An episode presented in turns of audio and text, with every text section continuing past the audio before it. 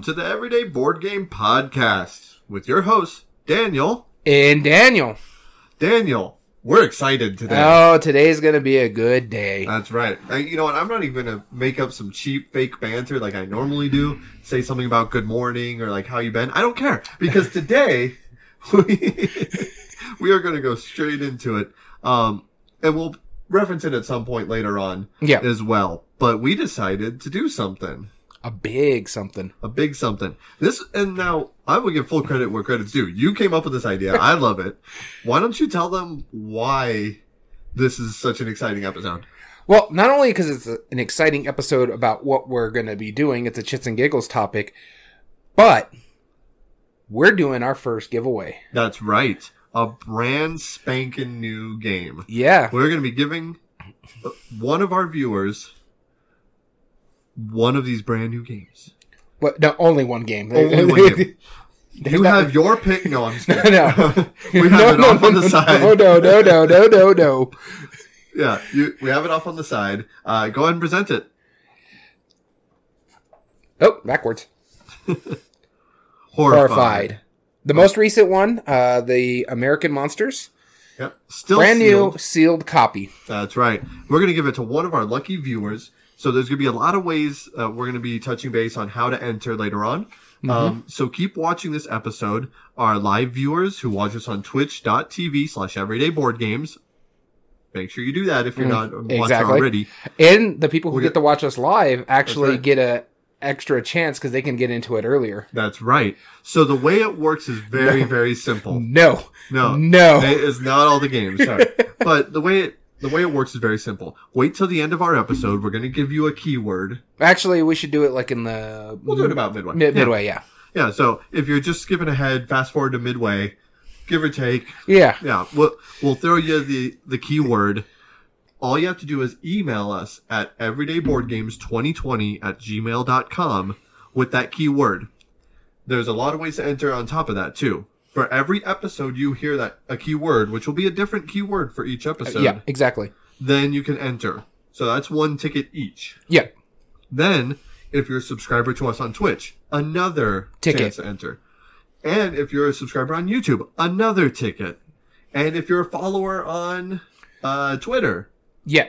another ticket. So seriously, join us as we're celebrating this uh, milestone. Our, it was our first giveaway. First giveaway, and it's close to our second year too. And in fact, when we close this out, will be at the end of our second year, That's right. Around that's- where we're going to be starting our third year. Yeah. So we're going to be doing this. So listen to any episodes from now until we decided the midnight at midnight Mountain Standard Time. March 11th. March 11th. That'll be the last day to enter.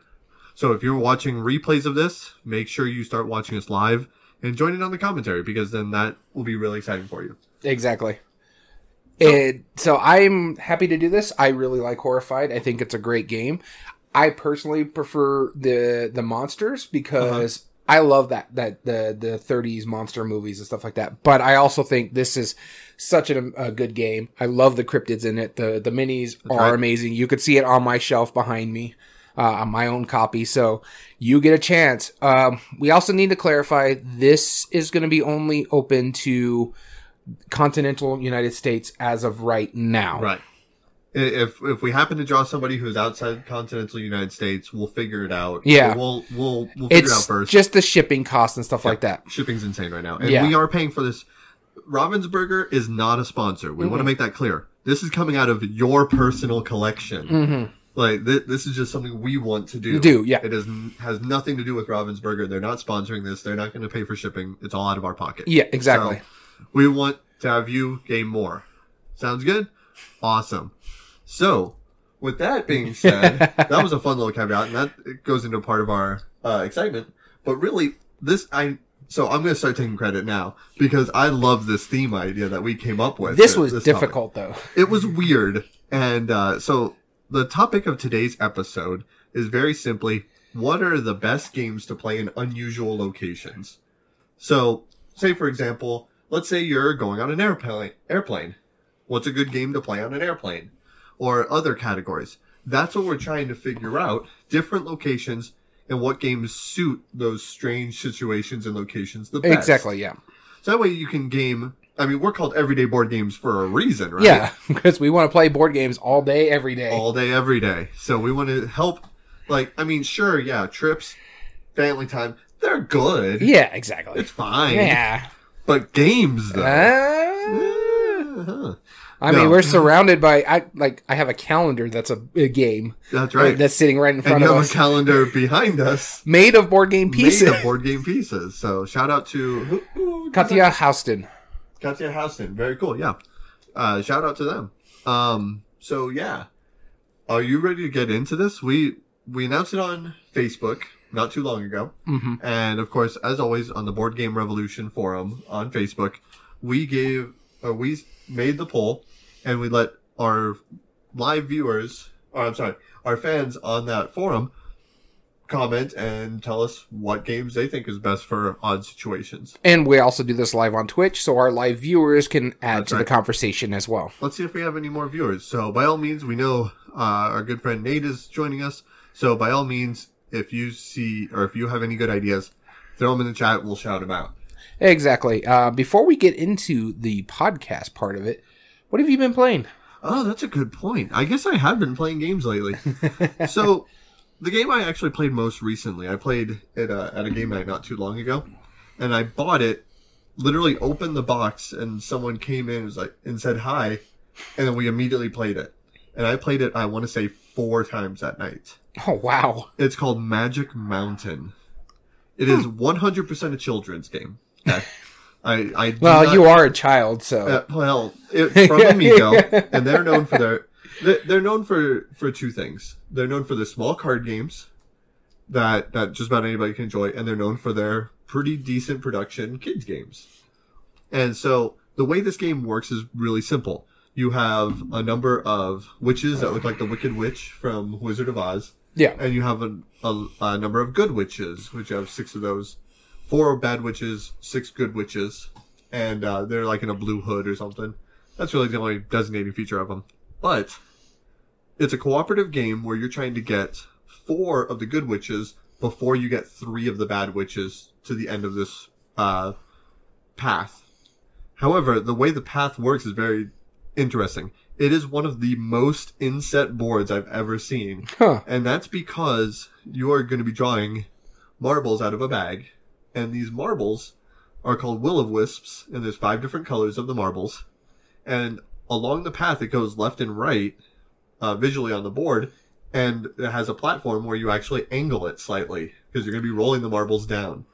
But the reason it's it's an inlaid board is so that way the marbles can choose different paths, kind of like um, a kid's version of Plinko, right? Okay. And so what happens is you drop a marble. If it hits either witch, good or bad, it stops on them. They will then be moving to the next spot of that color on the track. So Okay. let's say a yellow marble hits them, they're going to go to the next yellow spot following the track.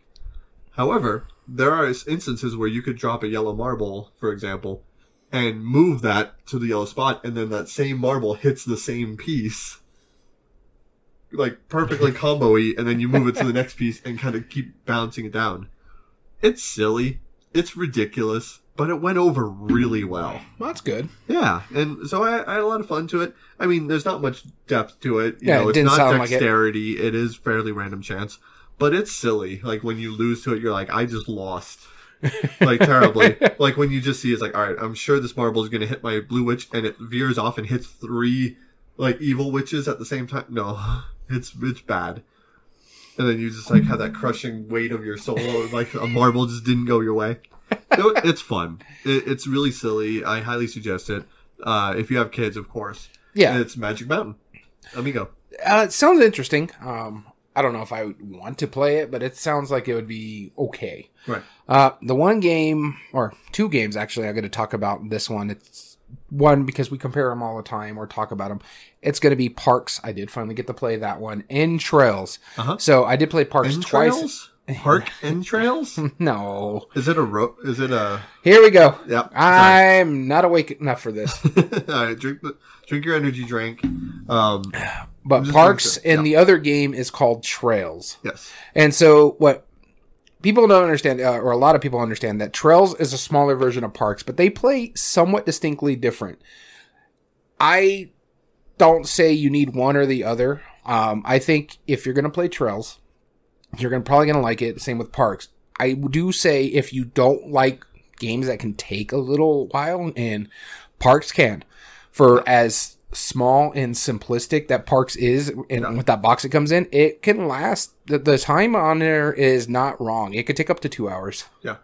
um, especially if you're playing a full four player game. But what I like about it, what it does, it's a nice resource management. You're trying to collect as much resource, visit as many parks as you can, get the most points at the end of the game using gear, um, getting your resources to pay for the parks, making sure you get your special bonus. Uh, and it's, it's phenomenal. It's a really good game. The art is amazing. I want to play it with the expansion and I have a great time with it. It's actually a good production value too for it's what 40 50 dollars something like that. Something like I, It's yeah, not super say- expensive. right. But if you don't production. want a long game, then you can get trails. They play slightly different, whereas parks you can only go one way with two your two hikers.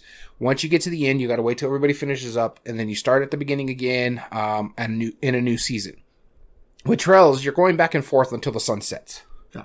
And and parks, only one person can be on uh, a area unless they use their campfire. Then someone else can go in that same spot. However, in trails, don't matter. Yeah. But you're also collecting resources. I think the resources are interesting because in in parks it's water, sun, uh, wild animals, trees, mountains, yeah. trees, and the other one is like acorn, stone, and stuff like that. So I, I I get it because parks are bigger and trails is just you're just doing a little hiking trail. I still think it is a great game. Um, either way you want to do it. I think you should get trails if you want a, a shorter game. Parks can take a while, but if you want that game, that crunchy part of it, then Parks is probably more for you. But you can have both in your collection. Uh, they play enough, they have enough differences in them that you can have both. Yeah. Yeah, absolutely. I, I'm glad I finally got a chance to show you these games Mm-hmm. because I had been more or less badgering you to try it. I'm Yeah. like, dude, you're, gonna, you're really going to like it. It does so many smart things. It's not just a normal, I get some resources, pay them to fulfill contracts. Yeah, no. It, the way the worker placement works, uh, how you're only moving, you can move as far as you want down one direction. Yeah. You have two hikers, but that you only choose one of the two to hike. It, I really, really like the way it works. And then the fact that if you finish the trail, if you're the last one on the trail, you have to go all the way to the end. Yeah. Yeah, so, you you, force could try players. Mm-hmm. to keep as your hikers out there, just for you don't force yourself out. But if you're like, no, I know what they're gonna do. I'm gonna screw them. I'm, I don't need any more stuff because I already have it.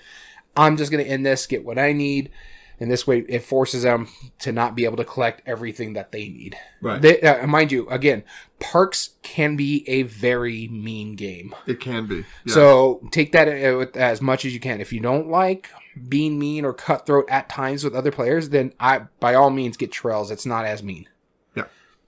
Yeah, definitely. It's a lot more friendly. Cool. Uh, the next game I've been playing was a small little card game I had on my shelf of shame for quite some time.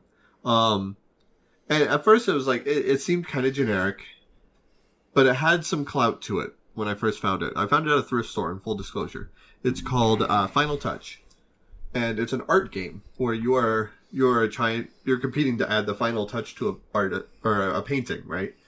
all of the art is like spoofs of different famous art. So of course you have the Mona Lisa. Okay. You have like all of the famous uh, classic paintings, uh, fine art that that you would expect, but all of them look almost like John Kovalic did the art for it. Like it. Okay. I, I mean, it's a little more like realistic than that. Like for example, like there might be like one a classic painting of like you know a nude woman like like uh like with sheets or whatever. No. I don't I, I don't know the name of it, but she'll have like a tattoo and have like a smirk on her face. it's like what is going on here? Um, and so at first I was like, okay, this just looks like you know some generic card game. But then I saw the publisher is a publisher called Space Buddies, which it looks very similar to the Space Cowboys logo. I think that's on purpose. I think it's more like a family version of Okay. one of the family lines. Um, but then I saw the designer, Mike Elliott, which he's he designed Dice Masters. Yeah. And he's been designing for decades now. Yeah. Right? And so I was like, okay, you know, small, simple little card game. It's real simple. There's five different colors in mini cards. Uh, if you are adding to the painting, Uh, each painting tells you it might need two red, one green, three yellow, two blue, something like that. And you're just simply playing cards on one side of it saying, all right, I'm painting this. And Okay. the person who plays the final the final card on it to complete the painting scores the painting. All right. So obviously you don't want to help the opponents, right? yeah. But the other thing you could do on your turn, instead of painting the painting, you could simply smear it. And that's adding a card that would not work for the painting. Like let's say it needed three yellows and already has the three yellows, you could add a fourth yellow to the smear side. But you can only ever add one card because if you add a third, uh, like over multiple turns, the player who plays the third instead scores half the points for the opponent. So they flip over the card and it's only worth half as much, but then you force it. And it, that sounds like overly simple, Yeah. you know, but that timing is actually really neat how it works. Sure, I could be adding painting or adding paint to the painting, but if I if I think that you're likely going to get it, I'm going to start smearing it because instead of you getting 10 points, I w- I'd rather you get 5 by my doing, you know, and you get to see the next painting that's coming up too. So you can start prepare for preparing for that. It it is smarter than it seems, and it works really well at two. I know there is a two, three, and four player version. Four player is two teams of 2 Mm-hmm. instead of just versus, um, which is kind of weird. And then three player, uh, the only the weird caveat with that is that if I if I smear the painting, it then goes between the other two players, and it's points for both of them. So like if uh, if I score for five, then that counts for both players. Okay. So in between, yeah, and so you keep finish in front of you, uh, smeared ones in between you, Eh, which I I'm not sold on that that entirely too much. But first one at 25 points wins. Very simple game, 15 minutes, surprisingly decent, and uh, I I haven't played too much of Mike Elliott's games, but the ones I have played, I've always enjoyed. So that's Final Touch. oh, that sounds pretty good. Um, it sounds interesting. Yeah. So I, I might have to try this. I don't know. We'll see. Yeah, it's it's a decent little filler. I mean, I'm I'm gonna keep it in my collection for now. Okay. because and it was my daughter's request because she's getting into art a lot, and Oh, so cool. I showed her my shelf of shame. I said, pick any one game. Within the next few days, I'll read the rules, and you and me will sit down and play it. And she requested that one specifically. So good bonding moment, and it was good uh, at the same time. I decimated her though. I felt so bad. It wasn't even close. She was Yeah, so hard on the paintings, and I was just just smearing them until I just ended up playing like a single color and then taking the whole painting. It was there's more thought to it than than you would initially think, but but she had fun even though she lost. So Yeah, you. She says that now. Well, Yeah. I played games with you. You're a time. jerk. well, that game you kind of have to be in order to time it right. You really you Okay. should aim to be a jerk. So speaking of being a jerk, this game is not really jerky at all. Uh, the next one I played is actually a smaller version. Remember we were talking about how Trails is a smaller version of Parks. Yeah. Uh, the game next game I played is a smaller version of its predecessor, and the one I played is Mysterium Park. Oh, cool. Okay, Um, I'm curious about this. It plays pretty much the same as Mysterium, except for you have to get your person and location before the end of the sixth round, and then you can go into the final round. Uh, the only uh, thing I do have to say about Mysterium Park is that they made locations ridiculously hard Yeah. because they all really because it's a carnival. It, it's basically a traveling carnival, and a psychic is trying to point out who the killer is. The, from my understanding, we didn't get to see the the final round because of we lost because of the locations. Uh, because eh, but from what I heard is when you're getting the people and the locations, you're actually eliminating them from the final process. Yeah. And so you're ruling them out as the bad guys instead of like in Mysterium, where the ones you pick can be the final uh, person who actually ended up killing the uh, the ghost that uh, is giving you clues. But this one is it's really good. It's really simple. So what happens is you have a three by three grid and you put the characters out there. In the ghost, instead of having a screen that hides where everybody is, he has a Codenames location. So it's telling you, hey, this is your spot, this is yellow spot, this is red spot, and this Okay. is blue spot. Um, if there's no other colors in there, you don't have to worry about giving him who it's going to be. Then there's also one spot where it's basically what in uh, what is it? Codenames. It's called the assassin. Yeah. Well, in this one, it actually is not a detriment to you. If you end up picking it, then okay, you know this is a possibility of someone being the killer. So you all get to change what your picks are. Oh, interesting. Okay. Um, and so I found it to be quite interesting. It's it's a lot shorter than regular Mysterium. The thing is, I don't think it can hold as much as Mysterium because Mysterium can hold up to seven players, if I remember correctly. Uh, one ghost and six, Six players. Yep. But uh, it doesn't. It takes out the voting and trying to, you know, you're right, you're wrong, and trying to get up that one Right. track. I did It's- not like that originally. Yeah, I like so- it fine, but it's not. I wasn't a shining honestly think if you want to play Mysterium with a smaller player count instead of the full seven, I think Mysterium's fine with large player counts. If you want to play it with a smaller player count, then you should play Mysterium Park. It plays, it's more streamlined than Mysterium. And though there is some difficulty because the locations have a lot of things alike, and that's where we struggled was way the, um, the clues were given Mhm. is like, oh, this has a banner, but like three of the four, uh, three or four of the locations have banners too, so we can't clue in on that. Okay, this one has foods. Well, there's two food carts, so it just becomes a little bit trickier when you're trying to get those clues. But I had a, an amazing time. I really like it. In fact, I may pick me up a copy of this just to show other people. It's relatively inexpensive too. Um, do you need both? Probably not, but if you want one for smaller player counts, like say four players, I'd say pick Mysterium Park any day of the week before you play Mysterium. Okay, so more for smaller groups it replaces it. Yeah. Gotcha. Interesting. Okay. Well, simple enough for me. Uh, my next game that I've been playing was a game that's IP based on an anime. I played an anime IP game. I can't even think of one that came out recently. It didn't come out recently. Okay, well that changes my mind. like I want to say five years ago, something like that.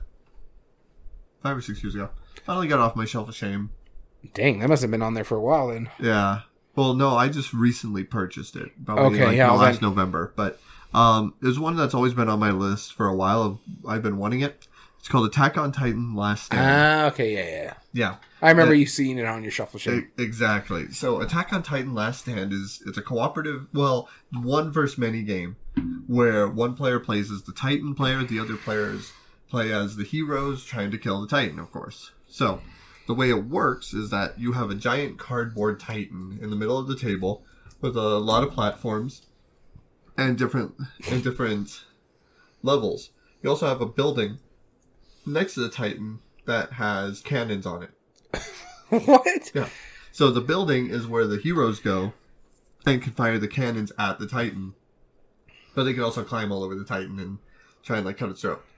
There is a series of tactics cards that you that you're trying to do, and only two of them could win the players the game. Okay. So it's either like eradication or something else, like you slit their throat.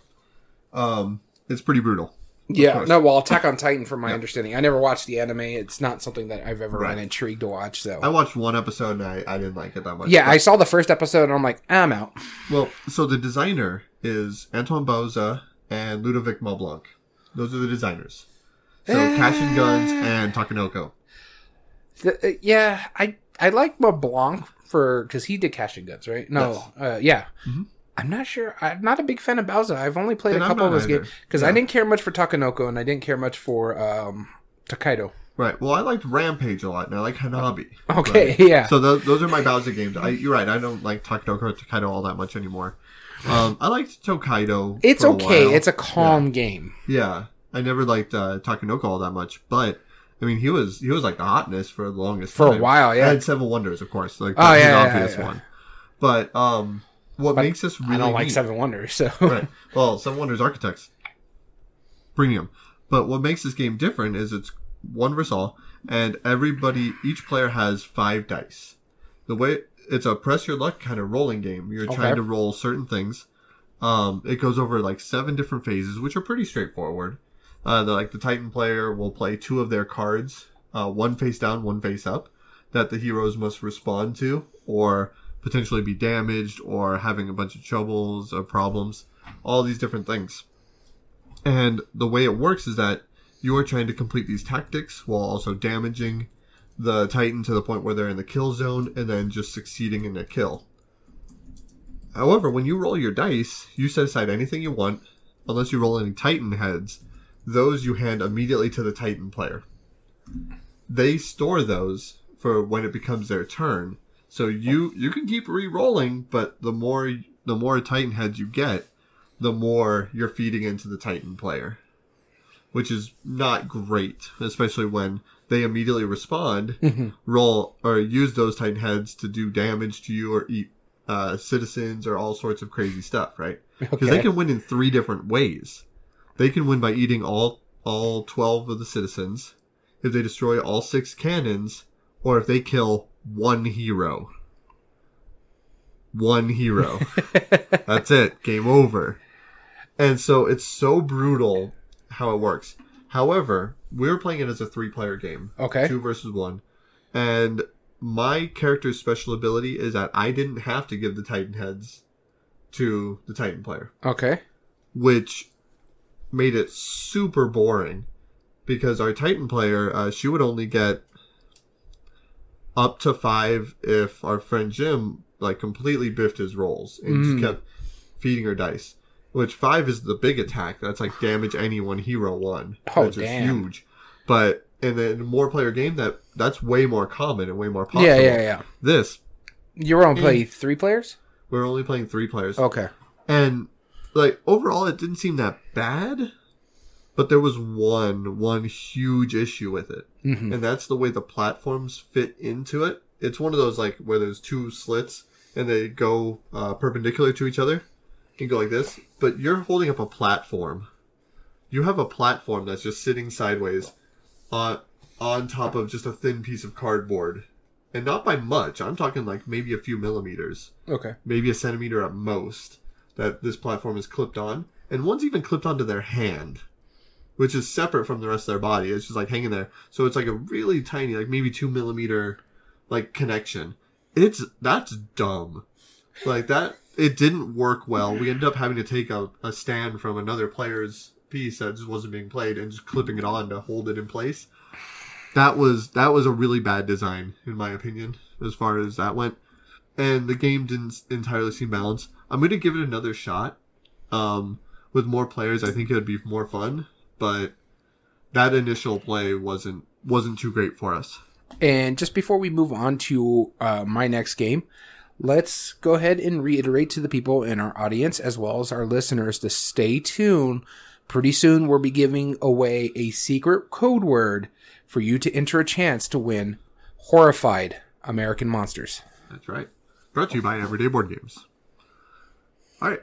So, and our friend Nate, he he was talking about uh, Azul Summer Pavilion, amazing game. Oh, yeah, it's still, Yeah. it's my favorite of the Azuls. yep, and the expansion for Lost Ruins of Arnak, very cool. Yeah, I got to get my copy played. I do have it somewhere down there. I don't know. I'm not, haven't really looked. Yeah, But- my, my favorite Azul is still the first, but but I- I- like I Stained like the first one. most. I'm not a fan of the stained glass one. I know most Uh, people aren't. I I tend to It hurts my out. eyes. My color blindness is just ruined. Yeah, I know they press the thing, but in the wrong, wrong kind of light, you can't even see the uh, impressions inside the uh, pieces. Uh, Right. I get why they went with the clear cues. It just it didn't work very well. Yeah. Uh, but moving on to my next game uh, is one that you've been telling me about. It was on my anticipated of 2021 list. I finally got it played, and this is is the it? initiative. Oh, finally! Finally, so I do have to mention we stumbled on a variant because it was just only a one sentence where it says, "Hey, the next player." Has to do the next turn after the first player goes first because you have to decide who's going to go first because they may have the lower number cards. We ended up adding the mind into the initiative. We're like, no, I'm not. No, I'm not taking this turn because because I have high cards. I don't want to do Some use. very meta yeah, playing. Yep. it it actually really enjoyed that variant part Yeah. of it. I don't like the mind, but doing it with the initiative, it just made it fun. Worked. but yeah. um, we had a really good time with it. We actually did okay. The How many scenarios did you? we play? did four pl- scenarios. Oh wow. Okay. Yeah. So that's more than me. Yeah, so we did four scenarios. The fourth scenario we almost didn't uh, win. We barely got it on the last second because it, um, when you get there, it actually adds some stuff Uh huh. to make it difficult, and so Different. it was um, it was a difficult part of it. But yeah, no, I honestly I really did like the variant where we added basically the mind gameplay because you know it's got those suits of cards, mm-hmm. and I don't want to go too much into the details here. One, I played more than you as well, but also don't want to spoil it because it is a campaign game. Win or lose, you're moving on with the campaign in Right. regardless. So. But it's an interesting story. I like the fact that the the comic book is leading you through whether you win or lose. It changes the and branches off different ways. From my understanding, mind you, we we won all four scenarios. One barely. One, we kind of made things difficult for ourselves by playing the mine Yeah. while doing this game. Um, but we, we fixed it. We saw that where we made the mistake and we started playing the proper ways and it, it just made it as difficult as well. Of course. Yeah. But, um, no, it was a phenomenal game. I'm glad I bought it. I'm glad I've played it so far. I want to play more scenarios on it. But yeah, the initiative. If you haven't checked this one out, I think you guys need to pick it up. Uh, it's it's really good. Yeah. Yeah. It's surprising. Yeah. I was won over by the first scenario. Yeah, this uh, first scenario is amazing, uh, and I also like the fact that you, it's a double-sided board that changes the setup on its own, so you don't really need more map packs. You just uh, set up the board as is. You get to put up walls, which closes out rooms. You're you're setting up the intel tokens in different ways, so it just it changes it up without having to put too many components in the game, Right. keeping it at a relatively cheap price point. Yeah. Exactly. Cool. And the last game that's on my list is a game that you've been hounding me to try lately. Um, or not even just lately. Like I've had it on my shelf for quite some time. And another IP game, ironically enough, Jaws. Oh, I got Jaws. Speaking of hidden betrayer game, the- Um, all I can say is, as much as I enjoyed my time with it, uh, our friend Jim was the shark. Bad idea I was gonna say because, oh my god, I've never had a clean sweep like in any game quite as just awful as that. He decimated us. We had no chance against him. He he completely just like it was. I like, he take it somehow because he ate. Like I'm gonna say, it's probably like he ate all 20 people he needed, so he got all his bonuses for the next round. Yes, that's right. He ate the nine people. He got ten cards for the for the second round. Um, it it was to the point where you know how you have to get two pieces of uh two barrels attached Yeah. to him. We never found his spot once. Oh, jeez. he was he was shisty. He maneuvered around. He used his used his powers. powers uh, accordingly. Yeah. At at no point did we ever figure out where he was in the ocean. All we know is we were attempting to save people, and most people died. like we did a very bad job of it. Did he eat the one character's son? Yes, And so that gives him as a more As soon bonus. as it popped up, that that kid was gone. Like I mean, it, it was basically like you see three swimmers sink from that, and then and then he, this kid shows up in the same spot. He's like, "Dude, you dead? you got nothing, man." So It's I've like- only ever played this two players, and I, Uh-huh. I like it at that. I, I really love the first part. The second Yeah. part, eh, I'm okay with I like the second part a little bit better, actually. because uh, the the the people have a better chance in it. Uh, That's probably it. So that was a lot closer. Um, we definitely did some damage. We we got him down. I think it's total of like 18 health or something. Yeah. we got him down to about 14 or 15, So the which was not nothing. when it comes to those kind of games, yeah, yeah, he's he's amazing at it. Like I have the utmost respect, but I don't want him playing Hidden Betrayer again. like or like Hidden Movement. Like the, he Uh, somehow can wrap his brain around a way. I I'm not entirely convinced that he Well- didn't just erase numbers and put random coordinates. I think um, when I played it uh, again, I played the two player and I was playing the shark. I did so well. I only got one barrel tagged on me the Oh, whole so, time, and it was only towards the end of the game. And I got like all the people I needed Right. to eat, so I got all the cards. I did still lose in the second half of the game, uh, just because of the the rolls. Uh, Okay. the, because the the dice rolls himself. Uh, that's another reason why I don't really like the second part of the game. Right. Because It's the random. first part of the game, it's very logical. You're you're no, when you're playing the shark, you have to be smart. Okay, I know what he can do, so I'm going to go to this side of the island instead Yeah. because he's over there. With the other one, it's all dependent upon the dice rolls, really. Yeah, I mean, you do have to play smart with the cards that you're putting out there Right. when you're doing your stuff, but again, it comes down to dice rolls that end it. So uh, that's why I really like the first part of it, but I understand why some people like the second part of it too. Yeah, I, it was just it was silly, splashing in and out of the water, just going like, "Well, I'm in the water. You know what? I'm taking a machete. Let's do this. Like, I'm gonna see what I can do to you.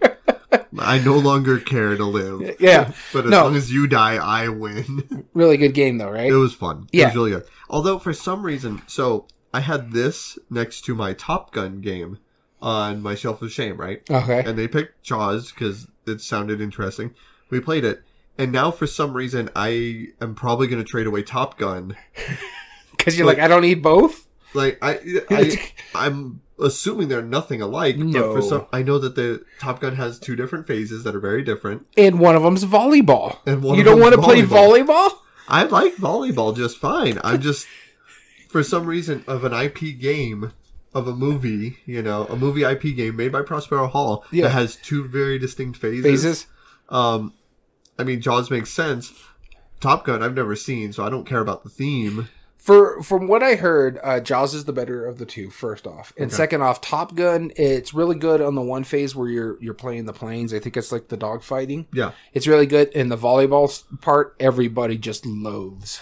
really. Yeah, That's a shame. Yeah. Because it was only like one scene in the movie or something. exactly. that. It- Yeah. Mind you, it, it was a big thing for its time. The top that the beach volleyball scene, but Yeah. it was Still. basically eye candy for the women. Oh, well, sure, but I mean, and, the- and the cards don't exactly portray that. But yeah, not really, but yeah, I'm thinking like just because I, I was already on the fence a little bit about it, but as soon as I played Jaws, I'm like, I, I can't imagine liking this as much as Jaws, even if at all. So I'm probably going to trade it away just on that, on a different game. I've never done that before. Yeah. I played one game and decided I'm going to get rid of a different one.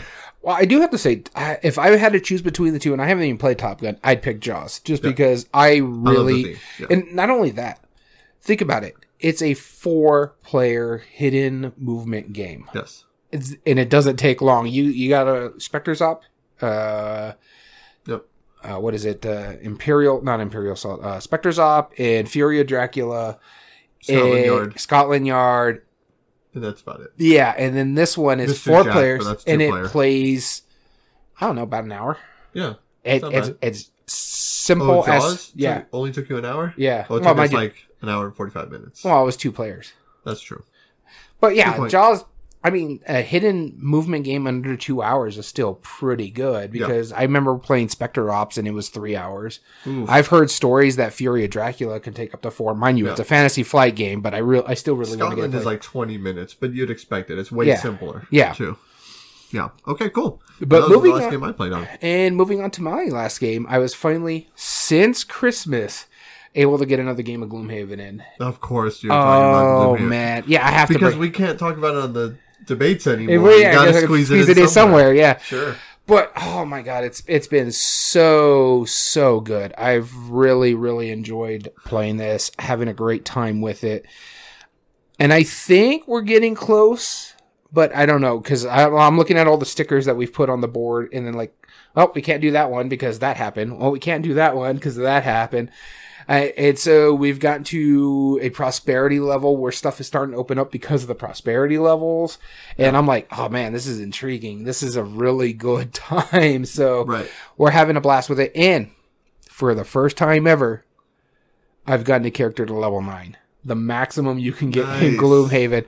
Mind you, because again, I was telling you, Wow. we're playing uh, four uh, four characters, but uh, one of uh, there's been several retirements except for this one character. He, he's still one of the starting characters, and he's made it to level nine because he hasn't met his requirement uh, retirement requirement.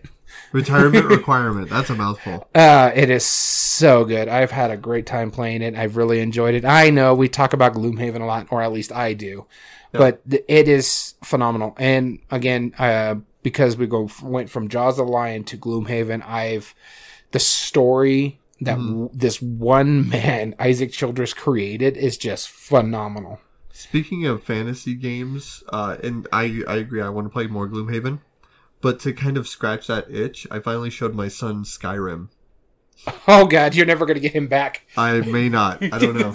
It, I finally let him experience what Skyrim is about, and I started playing a little bit too. I'm, I'm not gonna lie. I put in a couple hours last night. Should've gotten better earlier, Uh, but- oh man, yeah, yeah, you're not gonna get That- him back. and that's one of the few video games I've ever beaten. Oh, so, so here's the funny story about uh, Skyrim uh, for me and the wife, and that's another reason why she likes Gloomhaven so much Yeah. because she really loves that. Is that when we were dating, I showed her Skyrim, and then I didn't see her for a month because she was playing Skyrim. Well, I mean, we talk all the time and maybe see each other, but she's like, Yeah. "I want to go play Skyrim." I'm like, "All right, go ahead, have fun." right, and uh, yeah, just like how Nate said, ah, it's Gloomhaven. yeah, exactly. Um, all right. Well, I think let's get into some honorable mentions, and then we'll do the keyword.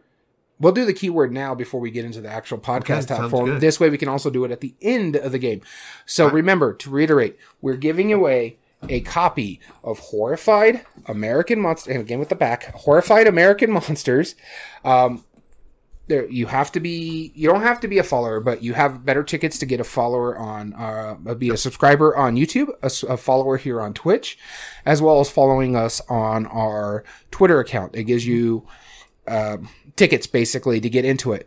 But the best way to do it is contact us at our email at everydayboardgames2020 at gmail.com with uh, put in the the the top part the message or the tagline. Subject line. subject line. Put in horrified. This way we can uh, put it out. And then in the body put your name in the secret word of the day. So, because it is horrified, mm-hmm. I, I decided to make the word today's secret word, the key word for the contest for this episode, squatchin. not squatching Not In. squatching. No, squatchin. As in, I've gone squatchin. Okay? Include that in the subject line with your name, then we'll contact you if you're a winner. the body not the subject line horrified is the Oh, subject right. line Right. Horrified is the subject line, body, squatchin. your name squatching That's right. So that's our keyword. We'll th- shout out again at the end. yep So let's go into our honorable mentions. Today, uh, our podcast topic, just to reiterate, is what is the best games to play in unusual locations? Games that you may or may not normally play vi- board games in, or just there's some kind of constraint that you wouldn't normally want to play a board game in. What are some games that can help fix that? So, uh, Joel was our first commenter. He simply put Skull. I'm assuming that that's the, Skull The- is the bluffing game. yeah I, he didn't specify what location he would see it in, um, but I imagine that is like you know any small location, like a pub uh yeah, a lot of people played Mm-hmm. it, what i like about skull i haven't played it but it's freaking coasters is you're playing with coasters in essence That's right. That's right. All right, the next one on our list here is from Michael, and he says for the ease of use and portability, I would say something like Railroad Ink. And yes, roll and writes are really good for this. Yeah. Yeah. And uh, to clarify for our friend Nate, uh, Squatchin, don't worry about the spelling. We're not too worried about it. But sound it out S Q U A T C H I N. Squatchin. All right. Uh, Corey said love letter. Once again, did not clarify where specifically. Did in your list you put the location as well and why it would be good for it? Yes. Okay, cool. Yeah, and then uh, Michael responded with it uh, plus one and its alternate versions. He says, "I can't tell you how many times we played Loot Letter while ordering uh, carry out while our food is being ordered." And uh, Corey responded that he just ordered Lovecraft Letter. Uh, hopefully, it should be arriving Thursday. I hope it does too. I hope it comes early for you, Corey. And thank you for commenting. And I'm just putting in the email address for people in our chat. All right. Um, moving on to our next one, Gerald says, "Not this fuse." Now, don't get me wrong; it has pretty much a small table presence. It's just some dice and some cards. But yeah, I wouldn't want to play that in any other location. Yeah, no. Fuse would outside of game night would just be unpleasant. Yeah, Imagine that on a- stress on upon stress. island? No. Oh, no. Not not an island, on an airplane. That's what yeah, yeah, no. But you know what I meant. Um, Especially with the app, and it's uh, when you put the personality on it, Oh, they're going to no. be calling the sky marshals on you. exactly. Uh, Wendy said that she has played Travel Clue, Too Many Poops, uh, Disastles, Rolling Ranch, and other card games in a pub. Rolling Ranches, that's a cool one. I, I vaguely remember that one. It's like a rolling, a rolling right, but about a ranch, obviously. Of course. Obviously. right. Obviously. Yeah. Kevin added a game that I've actually been wanting to try. I've heard it's pretty good, Mm-hmm. and that's Palm Island. Yeah, the the I've had an opportunity to buy this a couple times, and I've considered it each time. Uh, Devin said Dice Throne, Radlands, Star Realms, Hero Realms. Well, it depends on the location that you're going to put them in. Um, because Star Realms and Hero Realms actually can take a bit of a table. Mm-hmm. Uh, same with Dice Thrones. That can actually take some table space. Uh, Radlands, I'm not too sure. I've only recently seen parts of it. it I know some people are just getting it from Kickstarter. I know it's a two player only game, so a lot of these actually would work with Valentine's Day, except for maybe Dice Thrones. That not the that it's not a good game. It's gonna start fights. Yeah, yeah, yeah. Not the best to play over that. Uh, Mark said Pocket Ops is literally playable on an airplane tray. Um, he actually left a link there, so if you want to go check it out, you can. Uh, so much game, it so much game it will what? So much game it will. Oh, blow your mind. Okay, he used the blow your mind emoji. That's what he's trying to say. Ah, okay. I get it. Brandon said Hive is my always my go-to recommend for a type of scenario, light, portable, durable, great two-player game. And now Hive didn't make my list. I'm gonna say that, but had I thought of it, it would have because Hive, those really nice bakelite pieces, it is so great about you know you're not worried about it getting dirty. Mhm. Uh, they're not gonna break. They're definitely not gonna blow away. So if you're outside, Hive is a great one. Um, before we move on, Nathan, our friend here, has said in, in chat, I've had a lot of uh, lots of fun playing King of Tokyo on band trips, on a bus, and at contests. The kids always ask for it. I use dice trays to pass it around. That's actually really cool. Perfect on a bus. yeah, yeah. on a bus. Um, Jason is the next one on our list here, and he says Jaipur. And representing Jaipur. yeah, oh, you're a big fan of this game. I really enjoy this game. I can't think of too many. I mean, yeah, I adore this game. I love it. I don't know of too many outside of the box settings that this would work. Yeah, well in. again because You the way you. Mm-hmm. w- way you have to play it on a table. Um, I like this one. uh, Haman, um, said the Brothers Murph played viticulture on a plane. So viticulture, really? I. I gotta find that video. I, I when I saw this uh, uh, when I was at work, and I was like, "Wait, I have to find this video." I mean, that is absolutely something your Brothers Murph would Yeah. do. They did a speed run of Gloomhaven in a week. So That I is mean, true. 100% of it. It's ridiculous. And they played their entire collection in a week, too. Oh God, no! So, I mean, I don't think I could play my entire collection in a week unless I didn't have a job and I was making more money doing this. right, exactly. No, Uh, that, that's I- impressive. Uh, no, Isaac, not no, Nicola. I play a full game of Last Will in the pub. Very little tables. Wow, that's that's intense. Yeah, yeah, that's I was a very say. card-heavy game. Um, Isaac said, "I like Farkle on the go. Just need six standard dice and a scoring pad for a paper score. Also, Jado. You just need two pieces of paper and two pencils. I'm curious about Jado. I don't. I'm not familiar with that. But Farkle, yeah, that's a really great one. Um, and yeah, I Once again, I also didn't think of dice games for a lot of these. Um, actually, I don't think I have. No, no, I have one dice game on here. You- Okay. you'll see it. Uh, Pow said Port Royal or the Crew. Um, Port Royal. It's a press your luck pirate game. Yeah, um, that's fine. That's the the card one, or is that the dice one? It's card one. Yeah, and then the Crew. I don't disagree with you. The crew can have a small table space, but I don't know about an unusual setting I would play this in just because of the way it has to be played.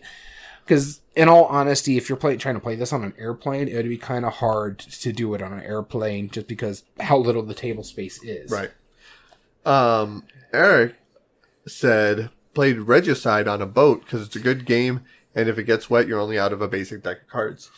yeah, which I made uh, my own version of that with a deck of cards. Yeah, and it, it's neat how it works. Okay. Yeah. Uh, next on our list here is by Nur. Uh, he says Onirim and Ganz Schön Clever on the phone. Now, I don't disagree. I didn't put any apps on here Right. because if I did, Onirim would be on there, but Yes. I don't want to also where I play most of Onirim. Right. Exactly. so I don't want to get into that detail. Right. exactly. It's a there's one room in the house that's really good for that app. Um, Frank said Gloomholdin, Palm Island, Hive. If you have slightly more space, Nations the dice game, Seven Wonders Duel, any of the tiny epics. Otherwise, a phone game is the best option. I I want to try Gloomholdin. I, I've heard really good things about Gloomholdin. Um, I just haven't really wanted to go out there and print all that stuff out for myself.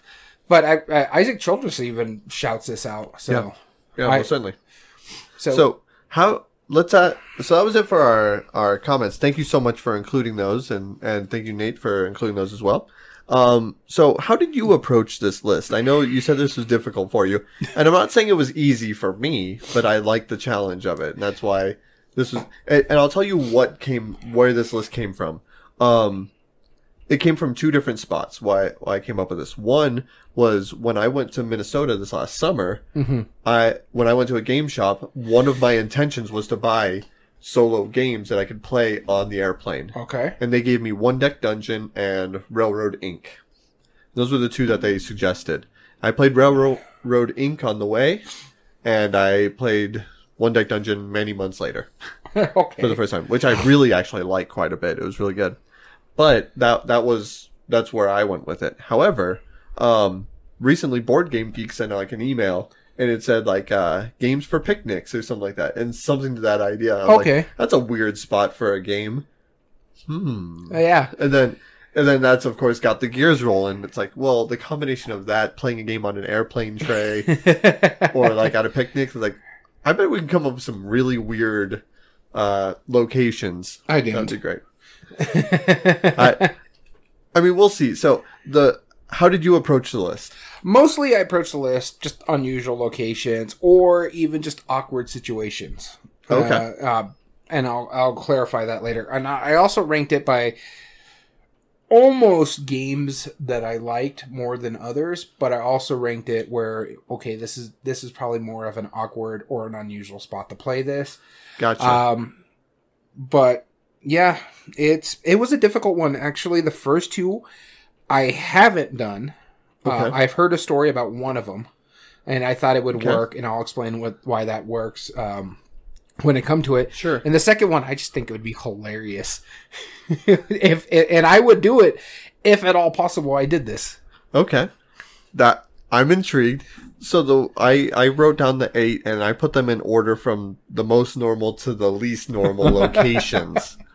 So that's how I'm going to approach it. So you'll see them get exponentially weirder. Yes. So I'm curious now. In fact, especially with that scenario. The, the other, uh, so we did eight, and the other, the other six of them, because I told you two I haven't done. Right. But one I've heard a story, and the other, the other one I think was great. Uh, the other six I have done in the unusual location that I uh, wrote them down in too. So, Fair enough. Fair enough. All right. all right, well, got the coin of doom out. I have the coin of doom. Let's see who begins. That'll be you. All right, so my first one is the one that uh, I haven't done, Okay. but I would do if I did this, and I would take summer camp camping. I just think it would be awesome. You- have those picnic tables out there, and in fact, I wouldn't have to take the whole board. I would just maybe put the the characters that you're probably going to use or stuff like that in the back, and just take three boxes. Okay. Uh, this way, I don't have to lose all the game. You know what I mean? Sure. And honestly, if you do, it's inexpensive enough that you could buy another copy of it. It's twenty five dollars at Target. So, Yeah. uh, but I just think it would be a fun activity to do while we're camping, enjoying s'mores, listening to if you're near a river or a lake, hearing the water. I personally would do it basically in a cabin, but I mean, you can even play it in a tent. Like sometimes it rains when you go camping. If you're playing it in a tent, you would have a great time doing it too. Sure. Uh, and it's in it relatively not long. It's short game. You can play it maybe 30, 45 minutes, let the rain settle, and then you can go back to your camping ways. But at least it, it'll be nice to have it there. Okay. You, you sold me on that one. All right.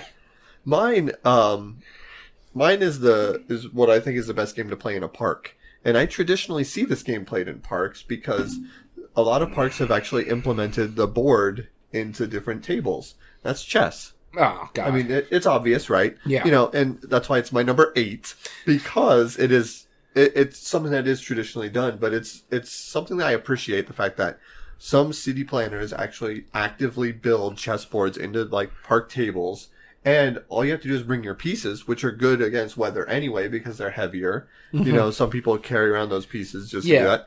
And what a relaxing time, like in your mind working and then while sitting and enjoying the sun. That it's a good atmosphere for it. So I do have to mention um, when we went to Florida um, back in October, Uh-huh. the hotel we're staying at around because they were it was a resort and they had like this big giant pool area. Yeah. They had a giant like a garden set of chess. So the Of course. pieces were like Yeah. three feet tall. Yeah. I, and I've seen those too. Those Yeah. are always funny. yeah. So I'm like, huh. If I enjoyed playing chess, I would totally hit the, do that. But no, Yeah. I'm going up to my room. but like that's great. See ya. yeah, pretty much. All you gotta do is buy a bunch of frisbees and play some checkers. there you, you go. know, like I'll show you, you and your Your chess, chess, yeah. But no, up. I, I get why you put that at your at your number eight. You do see it. It's integrated in a lot of parks. Absolutely. I don't know if I've seen any in this area. There is one. There is some in our in our uh, Nice. local town. Um, there is um, a place behind our one of our grocery stores off of El Paseo. There is a small park Mm, that, yeah, okay. is extended, and there, there's some tables there. Okay, It's the only time I've ever seen them in our town. I'm sure there's more. All right, I guess uh, flip the coin doom and see Right. who's going next. For number seven, you lead the way. So this is the other one that I haven't done, but this is the one that our mutual friend Bryce, uh, the Gamehead Geek over on TikTok, told me, and I thought, you know what? That's a smart idea.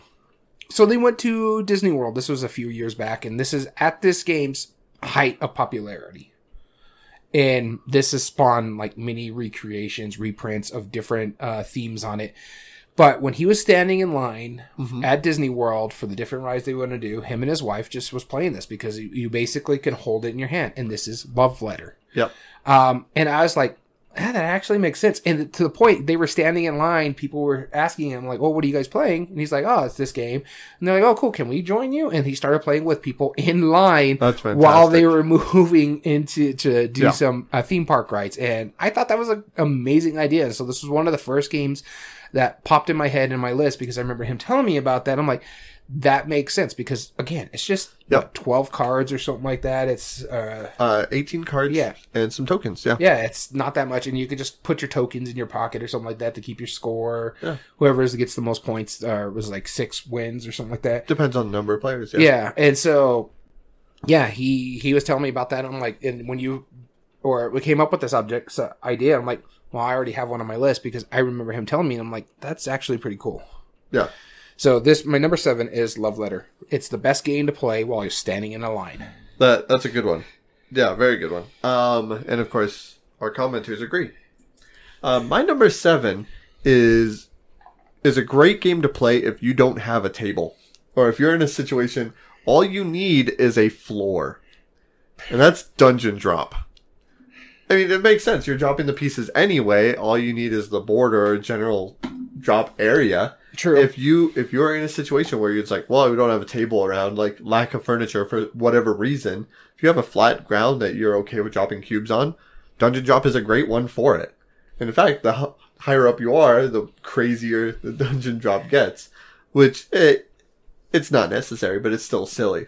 Um, Dungeon Drop is a really cool game where you're dropping all these different colored cubes. All the different cubes mean different things. Some are monsters, some are trolls, goblins, some are treasure chests, some are keys to open the treasure chest, some are other things. It was originally a Game Crafter competition okay. uh, winner, whereas a components only board game. And then GameRight picked it up after they did a Kickstarter. of course, Game Right would. And yeah, it's it's a fun game because you get an ability. Uh, you get two different abilities. One is like a tactic or something, and you use those to try and get certain kind of loot that you want more than others. So some are worth more to some players, some are worth less to some players. Some are more valuable overall. Defeating certain monsters are valuable. It's fun. It's just a ridiculously silly game that I've had a lot of fun. So if you don't have a table and you're fine playing something on the floor, it might not work great with a rug, but it'd probably still work fine, you know, depending on how thick the rug is. This rug that we're above, maybe, maybe not, but like a thinner rug, probably. Oh, by the way, he has shag carpeting. You can't see it. It's like a lime green. It's the weirdest thing. No, don't, no. This house was built I'm in the not 70s. you. All right. He took down the wood paneling Whoa, whoa, whoa, a year whoa, whoa, ago. whoa! This house was built in 2006. What is wrong with you? I'm trying to see if it's even. Re- no, yeah, I mean, you could look at the the stucco walls and you're like, nah. Yeah, well, in any case, anybody who's going to live in a house with shag carpeting, it's going to be you. This is not untrue. This is not untrue. All right, we're moving to our number six. Number six. That'll be you. All right. So this one I have done. This one you cannot argue because you did it too. I'm sure I have. And this is a game that you can play in your car. Okay. And this is Geek Out. Geek out. It's a phenomenal game. It's just like uh, who can outbid the other person, dep- depending on the topic that you rolled. So what, whatever the color of the dice is, it's like, okay, you did green. All right, so name how many Lord of the Ring characters can you name? And you basically bid around who's all playing. You can say, hey, I'm I bid. I can say four, and then someone else can say, okay, I can do six, and the next person's like, I can name eight, and then you're like, "Mm, nah, you do it then. And we, everybody, if everybody passes, that guy has to, that person has to name eight characters from Lord of the Rings. If they get it, they get the card, and it's basically a point for them. Um, we usually just play it uh, for play it however many We played it for four, four hours, yeah. Yep. Just because we were driving a road trip and whoever had the most points at the end of the game ended up winning. And it, it was a great time. We had a good time. I think all of us lost our voice at that one point because we were laughing and making fun of each other. Yep. There was some that were like, they're like, oh, name this many characters and like, uh, name the characters in Dorothy or Wizard of Oz. And all of us are just like, wait, what? I can name four, The maybe. Dorothy. Yeah, I think I, I ended up bidding the most, and I don't think I got it. No, you like didn't. that. Yeah. So yeah, no, it's a phenomenal game to play. Had a great time doing it, and so my number six is for playing in a car. Geek out. Yeah, very good pick. Uh, my number six is a game that you can play exclusively if you lose power. Uh, now, there is a caveat. You have to know how to play it prior to that. And one person does need to have some kind of electricity. So, like, let's say it's a late night, power goes out. You Okay, only have a single have- cell phone light. I have two games that could work for this that I'm thinking out of your top of your mind. One is either Nyctophobia Okay. or the other one is the Night Cage. Okay. Nyctophobia is mine. Because the other players, other than the single player who needs a single, like, let's say they have the candlelight, right? They have enough to see the area. Yeah. Doesn't matter if the other people see. In fact, it's more thematic if it's like, can you imagine the the the flashing of lightning and the rainstorm and then the complete lack of electricity? You don't hear any motors, you don't hear any fans, no no engines, like everything's just dead silent. And you're playing Nyctophobia. How thematic that would feel. that would it- be terrifying. Is it Nyctophobia like you're trying to ru- run away from like vampires or Yeah, something like uh, that? the serial killer, yeah, Oh, yeah, or the yeah. vampire, or whatever. yeah, no. Oh god. the the one person who can see is the one who's moving everybody else or it, what makes it so fun is and have you played Nyctophobia? No, I have not. I've been wanting to, but I haven't. Yeah, the reason why Nyctophobia is so fun and what what makes it so different is that the serial killer or the vampire they can't directly attack any player. They have to stand next to the player and that player has to then choose to move into that spot. Which is that makes it so terrifying so quickly. You can like throw rocks and hit things. You can see if there's like uh if you can hear see trees next to you. Uh there's just so many cool abilities that you can do. Um but there's only one person who needs to see. So I was thinking honestly, in most situations if there's a power outage, Nyctophobia, as long as you already knew how to play the game Yeah. and you have like a single like like phone for light or a candle, you're good. Nyctophobia would be great for that. Cool. See, uh, you agree with this? Yes. Yes. I haven't played it, but yeah, it would be kind of interesting. yeah. Well, Uh, honestly, like I said, it could either be Nyctophobia or I could also see like the Night Cage for that Yeah. reason, just because of the flickering lights and stuff like that. That would be and it comes the, the collector's edition comes with flickering candles. we did play it like that once, and then we when we shut off all the lights, we are like, "This is really fun." And we made it through a few rounds. We are like, "This is kind of hard." Let's turn the lights back on just for now. But no, we we did, or no, did we play it that way? I don't know if we played the entire length of the game. but we definitely played it with the candles going, Hmm. and in darker area. It was great. It looked like we were conducting a séance. That that that sounds It pretty cool. terrifying. All right, number five. Number five. Okay, is that Tails really? It is tails again every single time. Jeez. All right, moving to number five here um, is a game again you've also done with, or played. Actually, the next two, so that would make it three in a row that we actually did. So I know Okay. this works. Uh, this one is a good game to play in a restaurant if you have a big enough table, mind you. I do like a diner or something like that. Sure. And you played this with me and my wife in that diner. Monopoly. No. I used to play Monopoly in diners. Sid Sackson.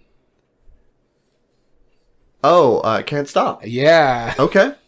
Uh, I was like, a choir in a restaurant would be terrible. no, uh, we actually played "Can't Stop." In fact, the waitress had actually asked us what we were doing because you right. we were that having a so long ago. yeah, we were having a good time doing it. We played this, and I think it was an IHOP or something like that. Denny's. No, it wasn't Denny's because it was uh, on the university. Oh, was it? Yeah, it was IHOP. Okay. Well, Uh, the, just the reason because I remember I was off university because we just went for our our walk, and Oh, so. okay. Um, but yeah, no, we had a great time playing this. This is actually when you introduced Can't Stop to me. Yeah. Uh, this is the first time I ever played it, and I still love this game. I don't own it because I honestly I really don't have to. I can ask you to bring it and we'll play it. Always. I'm I not- will 100% always bring it. And so it's a great game. um, it does take up a big portion of the table, but if you're at a diner for like four people, you Yeah. can just put it in the center of the table. It's a push your luck, so you're just rolling dice and you're moving your pegs across the board, trying to be the first one to what complete three sections is what it is. Yeah. And so like the seven is going to be the longest track to go because it's a high possibility of that being rolled, whereas the the six and the two are like what three spots. And so it just depends on how you're going to push your luck. And again, first person to three ends up winning. I think this is a phenomenal game. And actually, depending on which version you have, you can play this in a restaurant. Yeah, absolutely. That's a good pick. Uh, my number five is also a restaurant game, and it is. Uh, you've already brought up this game, but I, I have it for a different reason, and that is Love Letter. I think Love Letter is a better restaurant game because I do like setting down the cards. It, it's great in the line. You're absolutely right. And whenever I go to conventions, I always see people playing Love Letter in line, In line, yeah. waiting for events. It makes perfect sense.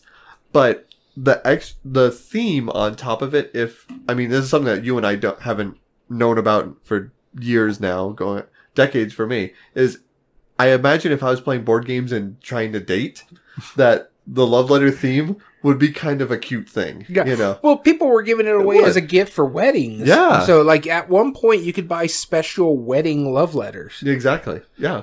I do own one. It wasn't for my wedding, but I do have one.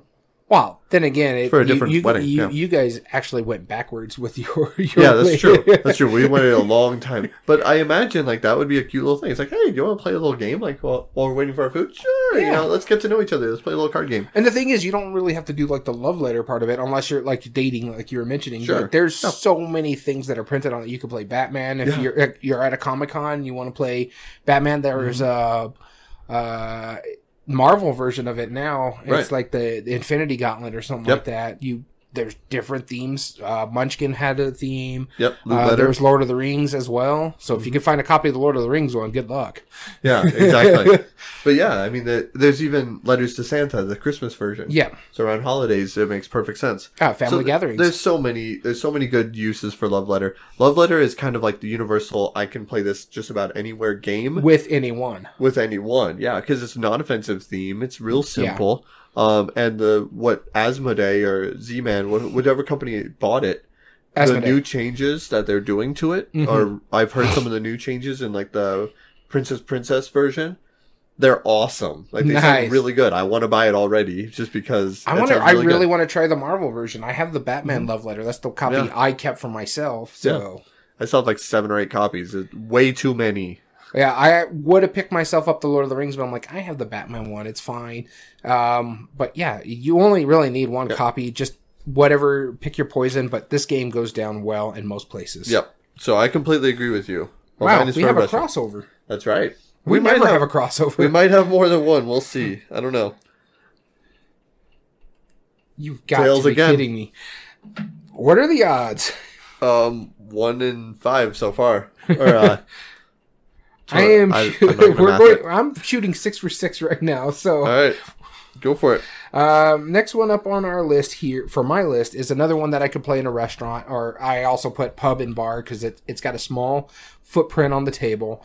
It's a flip and write Okay. that you. Uh, there's a fun story about this that you've shown to no more than I think it's four people, and they all they ended up buying it. it, Yeah, yes. and this is silver and gold. Yep.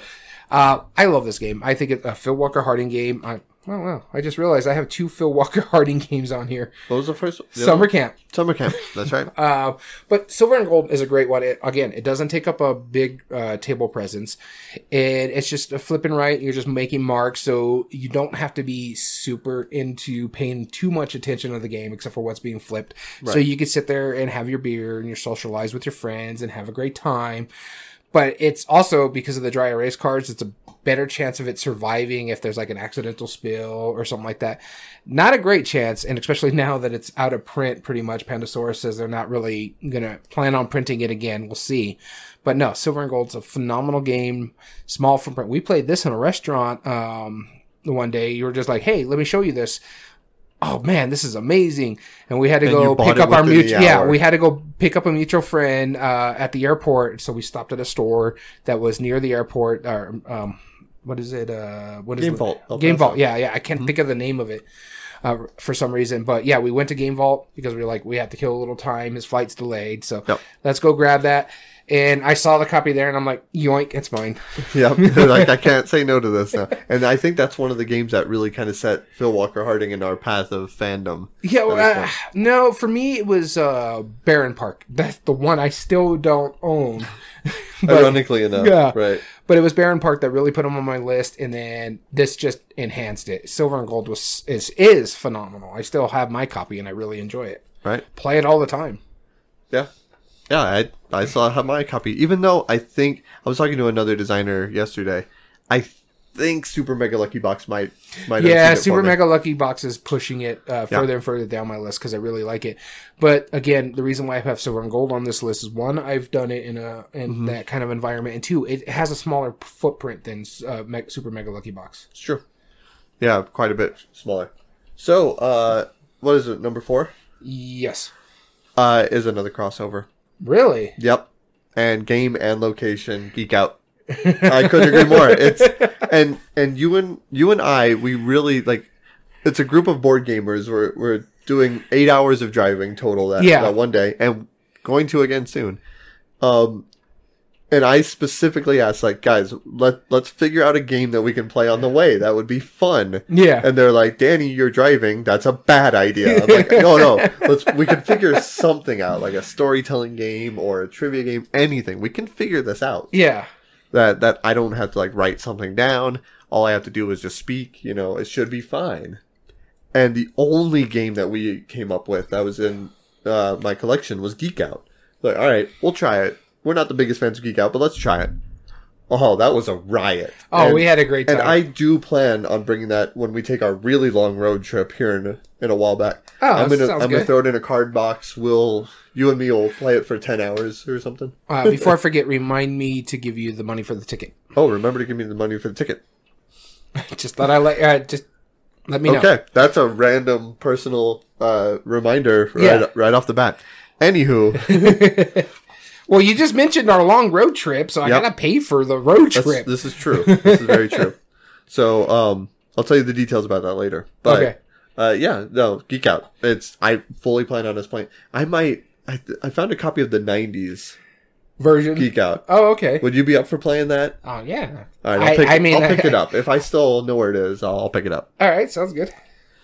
Cool. And that's that's, That's- my number four. Man, we agree on two games. I'm shocked. Right. For different one. For different, Finally, oh, you can finally start. heads. All right. So my next one.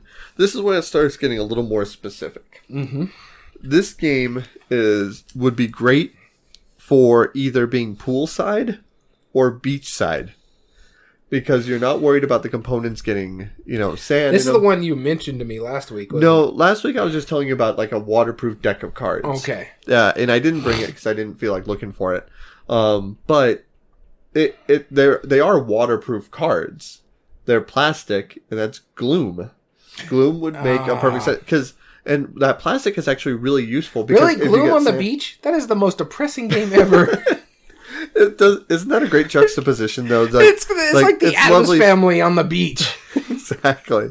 That's that's what makes it that much funnier. Is just how absolutely absurd that really is. I mean, it's funny, but yeah, I can't It, stand it's funny, game. And, that's fine. You know, it's not it's not the the best game. There are other games that use just the clear plastic cards to Yeah. overlay and stuff. I was thinking about a like um Mystic Vale for a minute, but I was like, no, I don't want sand no. in the sleeves. Yeah, you know, no. that's that's a big no no. But there there are plenty of cards that you could or games that have the clear plastic cards or just card uh, plastic cards in general That you can overlay, play yeah. in that setting. So if you get a uh, get water on it, oh well, you know, Yeah, it's not a big deal. honestly, it's gloom. If you get water on it, oh well. Yeah. Well, yeah, I'm not saying it's my favorite game, but it's it's definitely more of a stranger location. Well, yeah. So that's Gloom, great for beachside, poolside, anything you might get wet. now, if you like gloom, Cruise might be all right. uh, you know, all good to you, good for you. Uh, Yeah. It's a game that I don't like. I've played it a couple times. We have a mutual um, friend that really enjoyed it for Yeah. An extended period of time. I just I couldn't get into it. Yeah, that's fine. I mean, you're, you're of, like- basically making your family miserable in that yeah, game. that's all it is. Yeah, you, that that that's not basically. That's exactly what you're doing. Yeah, your your goal is to make them as depressed as possible. It's a silly theme. Yeah, no, I get it, but Yeah, like you're trying to cheer each o- the other families up. That's the funny part yeah, in my mind. So, but yeah, Gloom is my number three. All right. Moving on to my number three. Uh, for me, this is one of the main ones that needed to go on this list um, because this is a great game to play over the internet. Uh, the big part of it is we I knew just you were going to put this one. yeah, uh, it's a Zoom um, call game. All you need, and they have it on BGG. You can do where you can get the sheets printed out and just have your friends or family print out some sheets, or you can mail them at. And now they got multiple map packs, and this is cartographers. Oh, I thought you were going to pick something different. I apologize. I stand corrected. that, that that game is also on my list. gotcha. Okay. Uh, just letting you know. But uh, Cartographers is a great game on Zoom. It it plays really well. You only need one copy of the game and people to print out the the grids and stuff like that, and just decide A or B, so that which ones they're going to print out. And they actually have um, low uh, ink ones that you can print out for yourself. This way, you're not spending a lot of ink and getting them out. Sure. Or you can just dry erase them and mail some for to family members and stuff like that. If you're, especially since we went through, uh, and we're still going through the pandemic, but it's the restrictions of ease. But at one point, we couldn't see anybody, we couldn't go anywhere. That that that summer was a bit miserable, and we were just like, hey, why don't you print this out? I own the game. I'll just flip the cards. I'll let you know um, if you need a a better image. I can put it up to the camera, or I can send you a picture over Messenger or uh, through chat. Um, Sure. and it was just it went down gangbusters this really shot up on one of my favorite games to play just because of that reason and it it's really a good game and unusual and a lot of rolling rights for that fact really work for this Yeah, multi because they're multiplayer solitaire. You can Yeah. kind of play along. Like uh, I remember when Jamey Stegmaier was testing Rolling Realms. yeah He would do big group uh, games with it. but i do. I, I had to bring this one up because one it's an unusual situation more than Right. just uh, a location i'm stuck in my home but i still want a game with my friends this was a perfect one to do it Yep, makes sense. And the other one that you're thinking of is good, but I have it for a different setting, and it's more on the awkward side of it. Okay, all right, we'll find out. You lead us off on number two. And number two is not the game that you were thinking about. Um, Oh, okay. So, So- I know which place that is. yeah, and it's a fitting place for it. Uh, but this one, uh, it had to get on my list because I just recently did it. We went on our trip, Uh-huh. and so it worked on a plane. And then again, it's a roll and write. But this one, Snakes and ladders. Snakes. no. And this one is Qwixx. Quick. This Okay. one, one, it has a small footprint. You just need your your player sheet Mm-hmm. and a what is it like six dice? One, Yeah. two. So yeah, because Yep. those are the dice for Qwixx that we got. Another game that you actually play over Zoom. In fact, that's why I was pointing at those dice. Those were given to me for we could play over Zoom with a different friend. Oh, okay. But when we played this on the plane, it just it helped pass the time. I hate flying. I'm terrified of flying. I can't stand it. But that helped ease my mind. Reading a book or doing that really helped me. And it was a small footprint. I mean, we played it on one tray. We just Yeah. that only one person really needs to roll the die. I mean, Right. Makes it's just like okay, these are my di- this is my dice roll, but only one person needed to do it. And the fact that I keep it in a little photo case because I keep uh, Mm-hmm. my smaller games in a photo case. The photo case was basically our our our dice tray. We just rolled the dice in there while we had Oh, the okay. notepads, Yep. and it kept it. And we had a good time. Played it well, and it's very simple because you're just putting numbers in ascending order or descending order based on the color you're using, and you're engaged on the other player's turn because you have to take, I think, one of the white dice and put it, uh, take a number for it. And it's a great game. I really like Qwixx. It's quick too. Uh-huh. Uh, it hits the name, I guess, because it, it just plays quickly. You could play a couple rounds of it and then be like, okay, I'm going to, pl-. and then like our, our seatmate, cause it was, uh, we were playing on Southwest. We let them in too because they're like, oh, what's going on here? And showed them and they really enjoyed it. So I may That- help. that's always so great. Yeah. Like when when random strangers like join, it's like, what is what's going on here? Yeah. It's like we just made a game. Yeah. You know. Yeah, and it was a good time, and it it works. Like I said, it's a, such a small footprint. Yeah. You only need few dice uh, of different colors. You need to make sure it's Sure. color. It's red, green, yellow, and Red, green, yellow, blue, blue. Yeah, and white. And then the white ones just for because those are the ones the other players have to Yeah. take. It, the thing is, you only go in the order. So if you're descending, if you start with a twelve, or yeah, it's twelve, right? Because you got to take a blue. Or if you're taking Yeah, the two blue of them die, are yellow, or two of them go down, two of them go up. And then if you're taking the blue die, you have to take the white die with it because you're combining it. Mm-hmm. Yeah. And so if you're doing a 12, it's descending, you have to make sure the next one's 11 or 10 because if you, you can really screw yourself in the end because you want to try to get points in every category. Yeah. And so, yeah, no, I think Qwixx is a phenomenal game. Cool. Now, I'm going to have to justify my number two here for a minute because I have not done this, but I read a really great article that popped into my head, and I probably read this like four or five years ago.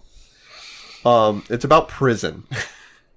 and I was thinking, what would, what, what's the best game to play in prison? Because it was actually a news article, like, uh, because it's a, hold, hear me out. Like, apparently in prison, Dungeons and Dragons is an incredibly common game uh, to the point where like people make their own custom dice. Of course, like using pencils, like they'll chop off a little piece of a pencil and then write the numbers one through six on it and roll those as a d6. You know, Uh, I didn't Uh, see this uh, as an article. I did Yeah. watch a, it was like a, a news article Right. documentary thing on like uh, YouTube or something like that. I saw this. exactly. Like it's a it's apparently this huge thing, and a lot of it. It's very difficult to convince the guards to let them keep the things because they think that they're going to use the dice for gambling, Yeah. which is totally not the point. It, it it's used for escapism, so mentally they're in a different world. Mm-hmm. Yeah. they're trying to be they're they're being good. I don't see a problem with Dungeons and Dragons. There, it's nothing morally wrong with it. You know, No. it they're they're making characters that they care about. You know, they're trying to still have that Yeah. you know personality. They're they're being creative and telling stories, uh, and of course they're they they're always people in prison are always going to make or fashion things out of other things. Yeah. The Well, they interesting get dice, creative, yeah. they have to get creative. So creating dice, uh, you know, especially polyhedral dice, that's intriguing. You know, yeah, especially because you know, with like I'm playing a little RPG game with my calendar.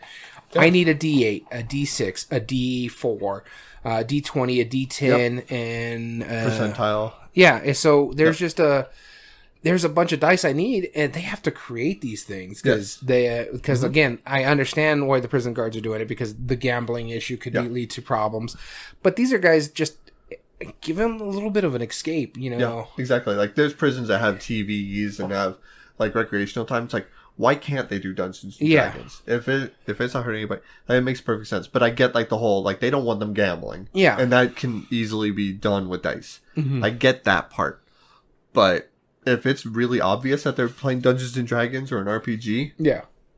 all for it. Like Yeah. that's awesome. And uh, so, like I said, I. I've never experienced it and I don't plan on it. So yeah.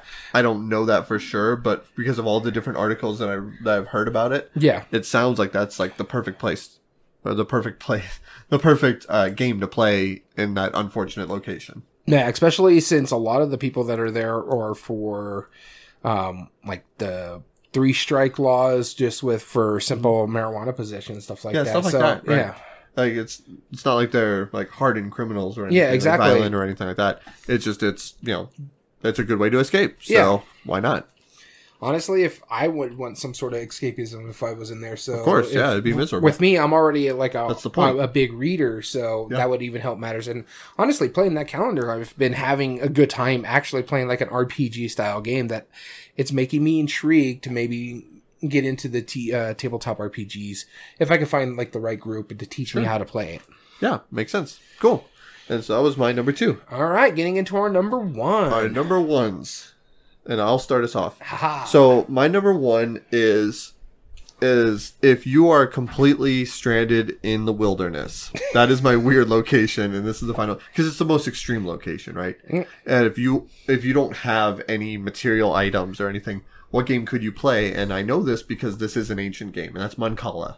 if you can get like a piece of driftwood or a rock, uh, you know, dig it out, create the cups, use pebbles, you could play Mancala, and it's you know that game is thousands of years old for a reason. yeah, You know, Mancala is a perfect game for that because almost any components will do. Uh, little pebble stones from a beach or like a, a sandy area, those are perfect for the for those.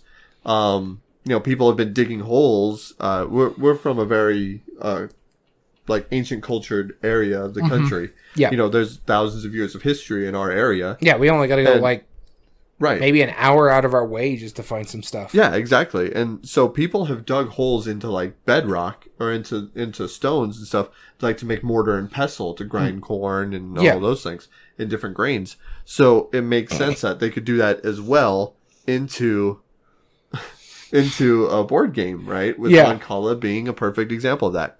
I know, it, like I said, it's a, it's incredibly extreme. I do also put it number one because I really enjoy Mancala. I think it's a fantastic game, and there's a lot of different versions of it. like yeah, I was gonna say which and- version, really? yeah, no, the, the the there's so many different ways, and it is a generational game, so it makes sense. yeah. So if if for some reason I was ever stranded in the wilderness and I knew I was going to be there for a while, you're darn right I'm making a Mancala board because why not, right? Uh, I'd be too busy trying to survive. Well, obviously, I'm saying once you've checked that list, you know, you're like, I finally got a thing going here. I have my volleyball I'm talking to, you know, I, Uh, I have a way to get fish really well by rolling dice.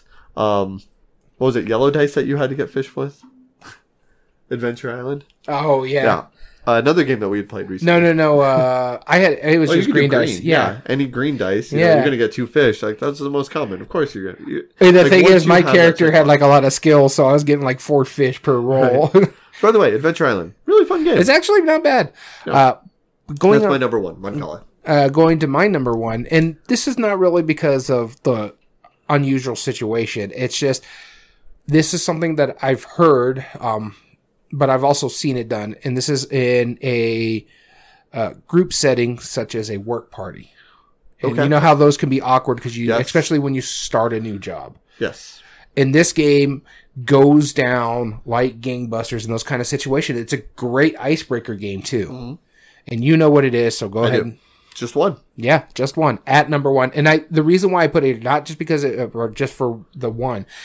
It's a good game to play in that awkward situation when you have to learn who your new coworkers are. You're at this, this coworker get together, and the the place I work at, they tend to try to do that. Like, well, they'll have like a game night in the store where some people can go play video games. And mind you, I am store adjacent, as I mentioned before, mm-hmm. so I only go to the store, pick up stuff, and take it away but just one is a phenomenal game. And again it also goes really well over uh, social distancing or playing with family who are out of state because all they need is a piece of paper and someone just to say here's the card pick your number um, and then we'll let the other people see it but you have to close your eyes or go somewhere else. Yep. it does really well over the internet. I think it's really good for like those awkward situations at a new job. Um, Nate, you could probably try it if, on the school bus when you're doing your band trips as well, because it's That'd it's, it's that. that. and it's good. Or like with you, like uh, if you had to deal with like older students or something like that, or you've done it at the shop too, where it's just all new gamers who've never played with each other before. It's like, Oh, yeah, bring 'em in. Just just That's try this, have a great time with it.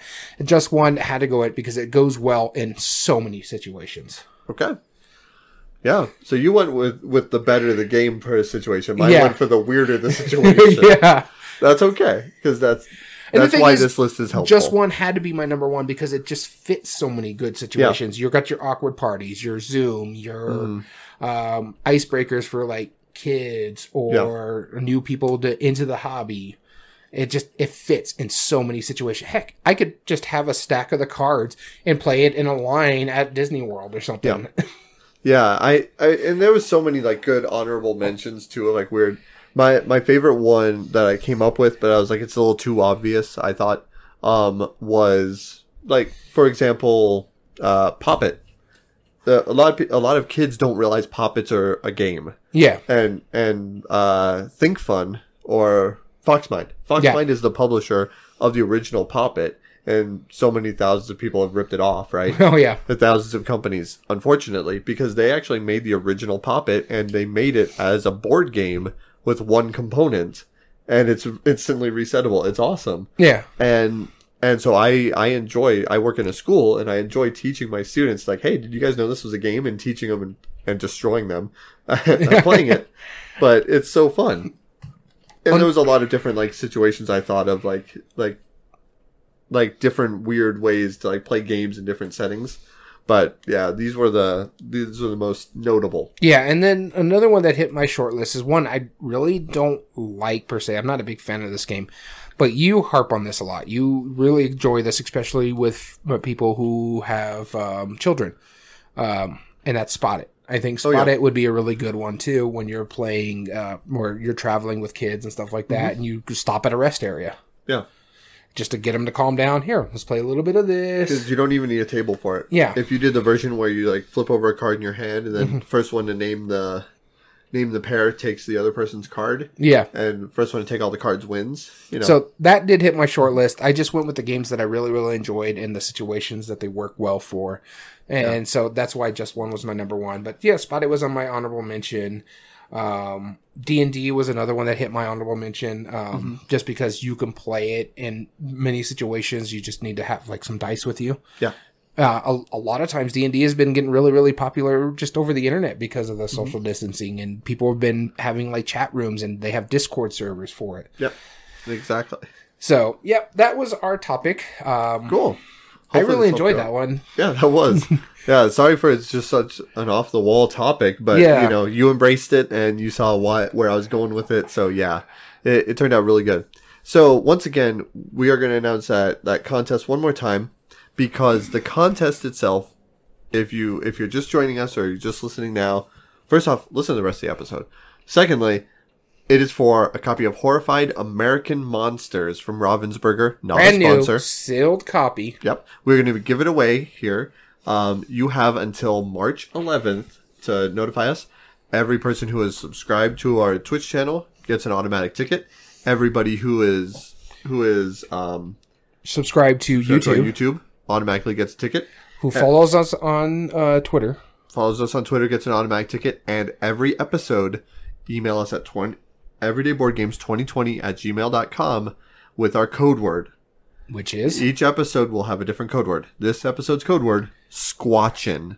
S Q U A T C H I N. Squatchin. honest. Uh, we're okay if you put the G in there Yeah, or the spelling. Now, remember the rule is you have to put in the subject line "horrified."